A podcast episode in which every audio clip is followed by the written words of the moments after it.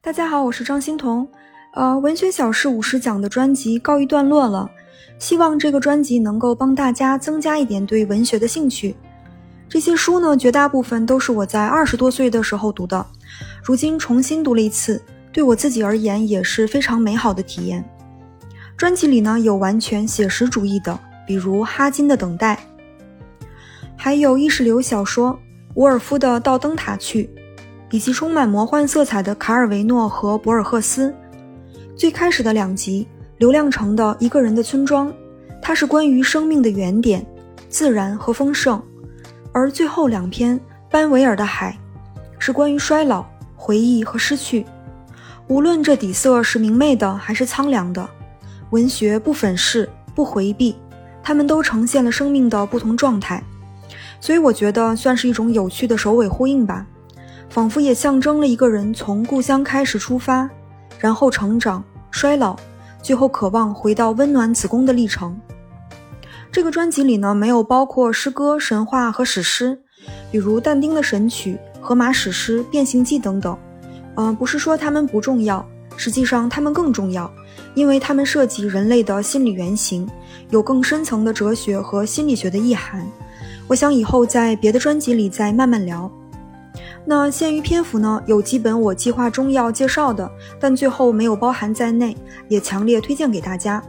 比如美国女作家 Zadie Smith 的《White Teeth》白牙，德国作家塞巴尔德的小说《土星之环》，福克纳的《喧哗与骚动》，卡夫卡的《城堡》，挪威作家克瑙斯高的《我的奋斗》，以及村上春树和东野圭吾等等。这些包含在专辑内的作家，我只介绍了他们的一部作品，但他们的好作品实在是太多了，比如卡尔维诺和纳博科夫，经典作品一箩筐。虽然我给大家讲述了作品的梗概，可是真正的文学是发生在内容梗概之外的，它真正的魅力在于结构和风格、节奏和氛围、巧妙的比喻、细腻的内心描写、细节的捕捉、语言本身的美感等等。这些呢都是无法被概括出来的。阅读真正的乐趣就在于让自己的心跟着字里行间的弯曲河道流淌，它是一次静默的疗愈，一次无意识的苏醒。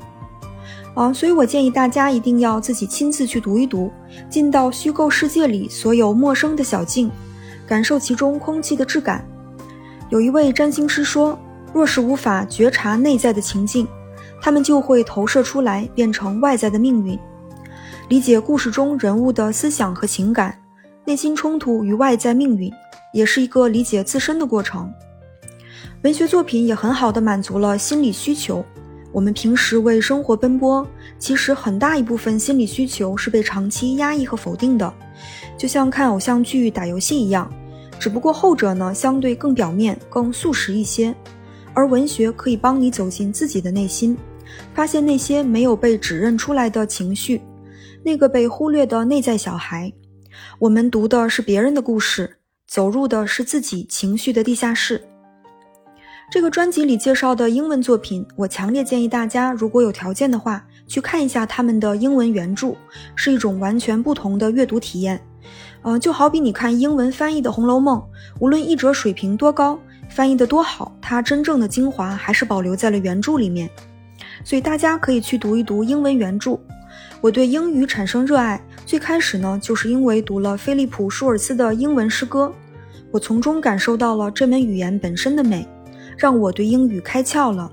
那希望你也能找到那个让你爱上一门语言的作品。专辑里介绍的一些非英语的外国作品，如何选择中译本和英译本呢？因为我也不懂别的外语，所以没办法对原著和译著进行比较。但是有一些公认的翻译家，嗯，比如说 William Weaver 把卡尔维诺的意大利语小说翻译成英文，还有 Lydia Davis 把普鲁斯特的法语作品翻译成英语，都是值得一读的英译本。关于中译本呢，我比较喜欢上海译文出版社和广西师范大学出版社的译著，或者一些翻译家的作品，比如说江乙就是我比较喜欢的译者。我在二零二一年底呢，计划做音频节目的时候，本来是想做成一个 trilogy 三部曲，包括美学、玄学和文学，但是做着做着呢，又有了新的想法，有些知识和作品一定要单独做一个节目出来。那什么既有美学，又有玄学，还有文学呢？那就是国学。大家可能也注意到了啊，我这三个专辑介绍的大部分还是西方的，肯定不是因为我崇洋媚外，因为国学这个词儿太大了，浩瀚庞杂。我一直觉得自己也不是专家学者，就凭我这一点皮毛功夫，感觉驾驭不了。嗯，但是后来我想，学得深呢有深的内涵，学得浅也有浅的韵味。那我们就不说大命题、大学问，就讲讲国学里的这些小事儿、小细节、小乐趣。新专辑里呢，可能会提到的内容包括老子、庄子、孔子、王阳明、诗经、易经、千字文、唐诗宋词、山海经等等。嗯，就聊一聊他们的美学价值、玄学义理和文学趣味。新节目《国学小事五十讲》将在九月中旬上线，欢迎大家继续收听、订阅、收藏、分享。好的，谢谢您的垂听，我们新节目再见。